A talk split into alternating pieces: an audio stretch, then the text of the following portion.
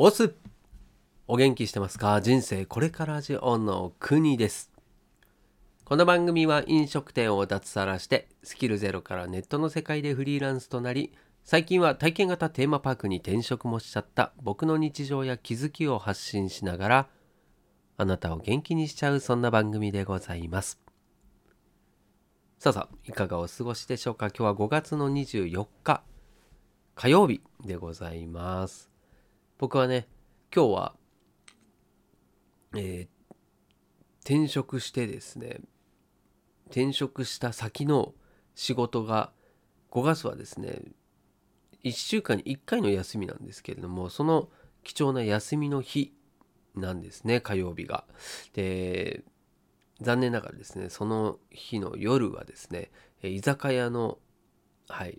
応援でですねいつもバイト的なことをしてるわけなんですね。なので5月はですね毎日仕事ということで休みの日がないっていうですね。これあの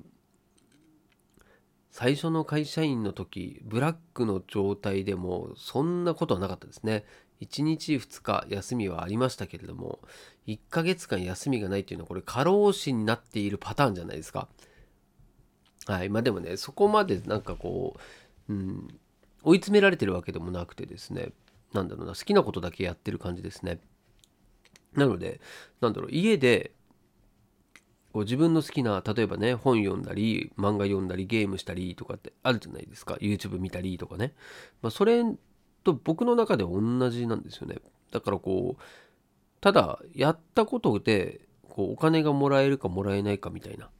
うん、だ例えばこれがねずっと頑張りすぎてうん。こう睡眠不足になってとかってなってくるとちょっとねどういうことって話になりますけど、まあ、そうではないので、はい、そこはご安心を 別にね心配してくれてるかどうかちょっと別としてね、はい、一応ねそういうことですよっていう話の中ではいテーマいきたいと思います。はい。スティーブ・ジョブズ。有名なですね。はい。故スティーブ・ジョブズの名言。過去を振り返って点を結ぶ方法という話でございます、まあ、これもね言わずもがなですよね。スティーブ・ジョブズの名言。ちょっと英語では言いませんけどね。はい。英語の発音は自信ありませんので。はい。で日本語で訳すとですね、こんな名言、いろんな名言あるんですけれども、はい。え未来を見て点を結ぶことはできない。過去を振り返って点を結ぶだけだ。だから、いつかどうにかして点は結ばれると信じなければいけない。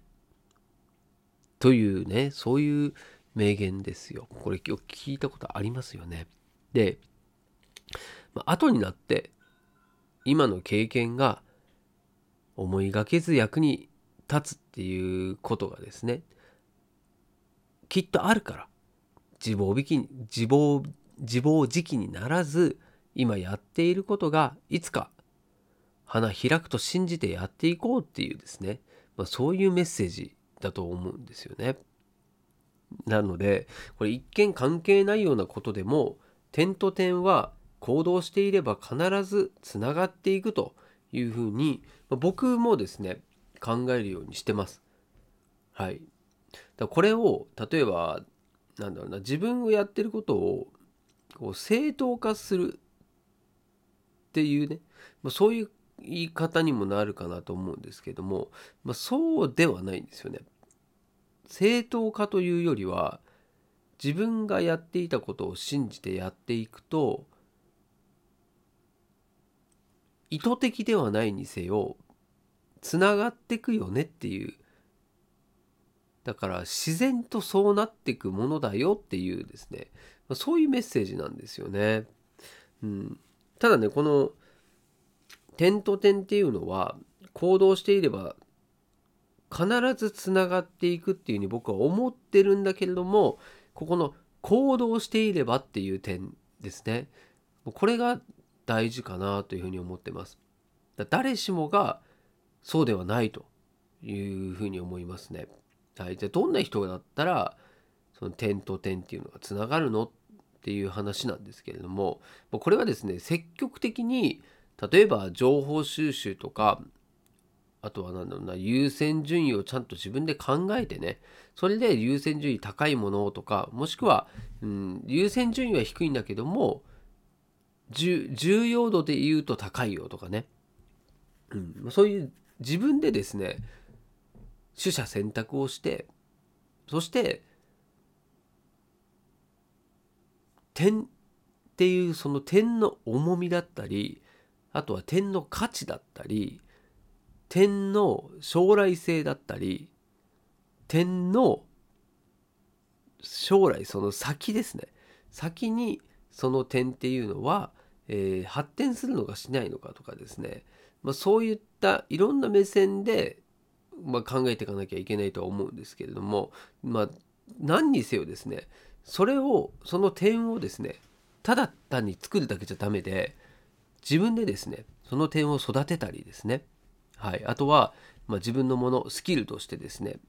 ちゃんと身につけるというようなことをしていなければまあ点とは呼べないと言った方がいいですかね。点と点はつながるんだけれどもそもそも点になるまで頑張ってねえじゃんっていうね、まあ、そうなるとこのスティーブ・ジョブズの名言っていうのは当てはまらないっていうふうに僕は考えてます。はい。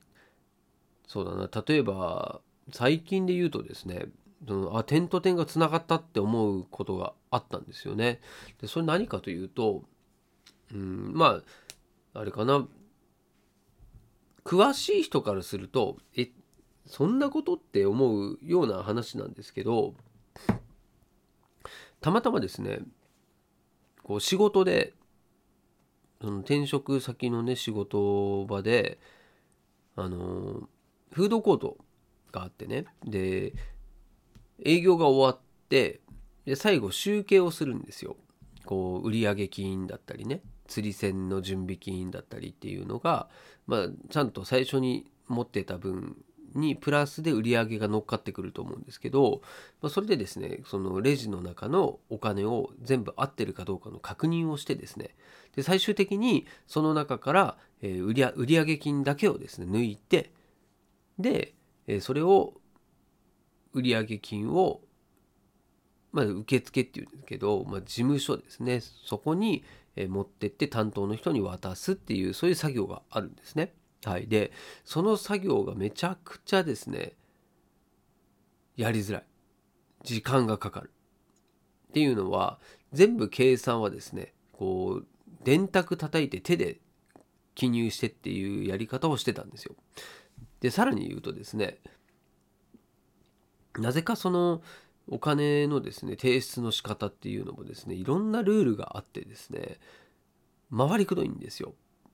うん、でそれで僕が、まあ、それをやった中でですねいやこれはめんどくさいわと思ってですね、はい、それであのスプレッドシート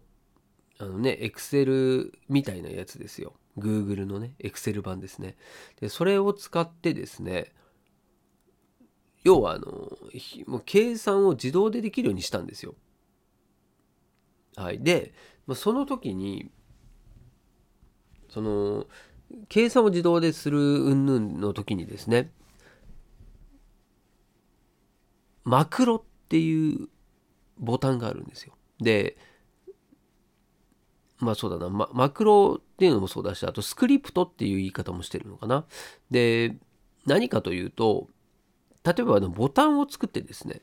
でそのボタンを押すと自分で設定した作業をパソコンの方が自動でやってくれるよっていう、まあそういうそれを設定できる機能があるんですよね。でそれを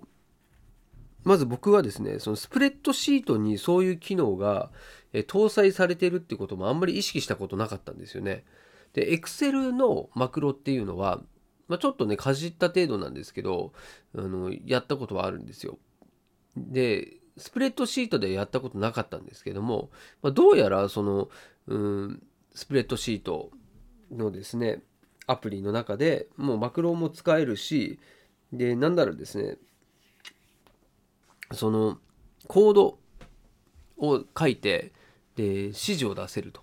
うん、だつまり自分のえ思った通りにえー、そのスプレッドシートの中身をですね自動化できるよというそういう仕組みがあるんですけれども、まあ、そもそも自分はねそんなことも知らないしやり方も分かってなかったんですよ。なんですが実際にですねそれをこう自分の手でねいろいろいじってでネットでもですねなんかいい方法ないかなと思って調べたりとかってやっていく中で今回ねこの自動計算っていうのに行き着いたんですけれどもこれで作業時間としては、えー、今まではですねもう2 3 0分かかってるんですよ。そのレジを閉めるっていうだけで。これちょっと長すぎなんですよね。で今回スプレッドシートを使うことによってそれをですね3分の1まで時間を短縮することができたんですね。まだねそれでも改善の余地あるんですけども、うん。まあ、それだけ3分の1ってかなりじゃないですか。うん、でそれがですねなんで、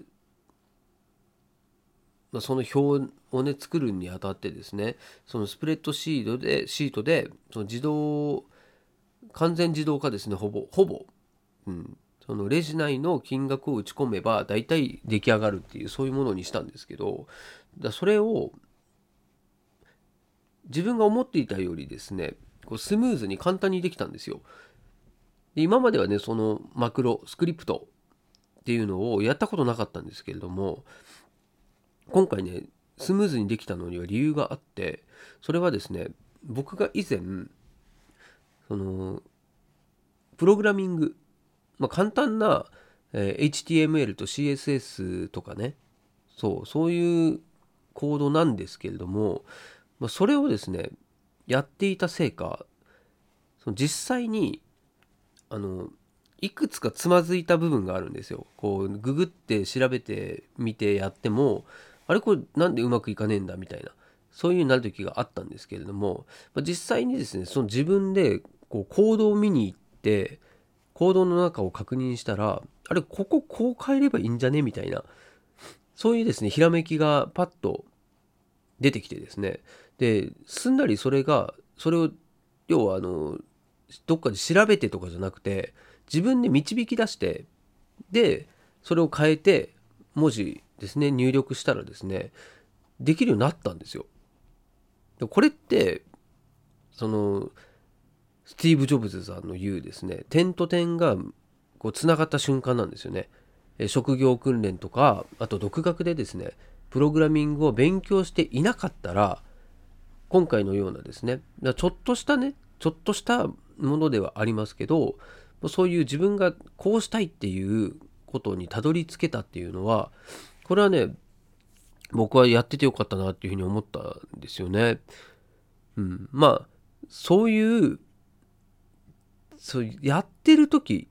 そのプログラミングを勉強してる時は何に役立つっていうのが明確には見えてないんですよ。そのなんとなくはね分かりますよ。えー、プログラミングやればこういうことができるよねっていうのは分かってるから。だけどもそれを仕事に生かすとかってなった時にイメージがですねほわーんとしてるんですよね。うん、ただそれも自分がそういうことを経験しているっていうことさえ覚えていればですね結果的にはそれが誰かの役に立つことにたどり着いたりするんですよね。もしくは自分で手繰り寄せている可能性もありますよね。俺はこういうスキルがあるぜと。でそれを頭の片隅に置いといて、いざという時にそれをさっと出すと。うん。っていうのも効果的だと思うんですよね。うん。そんな感じでですね、とにかくこの、ね、ジョブズさんのですね、名言の言う通り、将来、未来に向かってはこう点をですねこう結びつく結びつけるっていうのは難しいですよ。だけども過去を振り返って点を結ぶっていうのはできますよねってことですね。むしろそうしていくようにうまく仕向けていくことによって自分のできることっていうのも増えるし、えー、なんかいい感じのですね相乗効果を生んだりするんですよね。うん、それはうん、まさに自分で行動していないといけなかったことだし過去にやってきたことっていうのは必ず生かかせるんだっていうですね、まあ、そういうのを信じる自分の力気持ちですね。それも大事だなっていうふうに思いました。はい。なので今回はまあ、ジョブズさんのですね名言をですね自分もまあなんだろうなこう体験をしつつやっぱり大事なことだよなっていうのを思いつつとにかくやる自分が仕事をしていく上でですねこう点とは何ぞやと。自分にとっての点となるものは何なのかっていうところから考えてあとはそのね自分のどこにそういうことが活かせるのかとかですね、うん、そこをですねもっと深掘りしていくともしかしたらですねこの点と点っていうのを結ぶっていうこと自体を自分でコントロールもできるようになるんじゃないかななんていうふうにも思いました。はい。まあ、何にせよですね、まずは自分にとっての価値ある点をですね、いくつも作ることっていうのが、まずは大事かなというふうに思いますんでね、僕もなんだろう、同じようなですね、仕事を毎日するようになってくると、絶対ここにね、ななんていうの、ダラダラというかですね、うん、いつかはねうまくいかないと思うんですよね。でそうではなくてまあ普遍的な一生ですね自分だったらこうするっていう考えを持ち続けていてそれをですね達成していくというのでいいのかな。はい。っていう感じですかね。はい。まあスティーブ・ジョブズにはなれませんけれども、まあ、彼の名言っていうのを参考にですねえ自分に活かせることはないかなと、はい、いうことが大事。そういうのを考えるのが大事ですね。はい、ということで今日はここまででしたいと思います。最後までお付き合いいただきましてありがとうございます。お届けは国でした。したっけね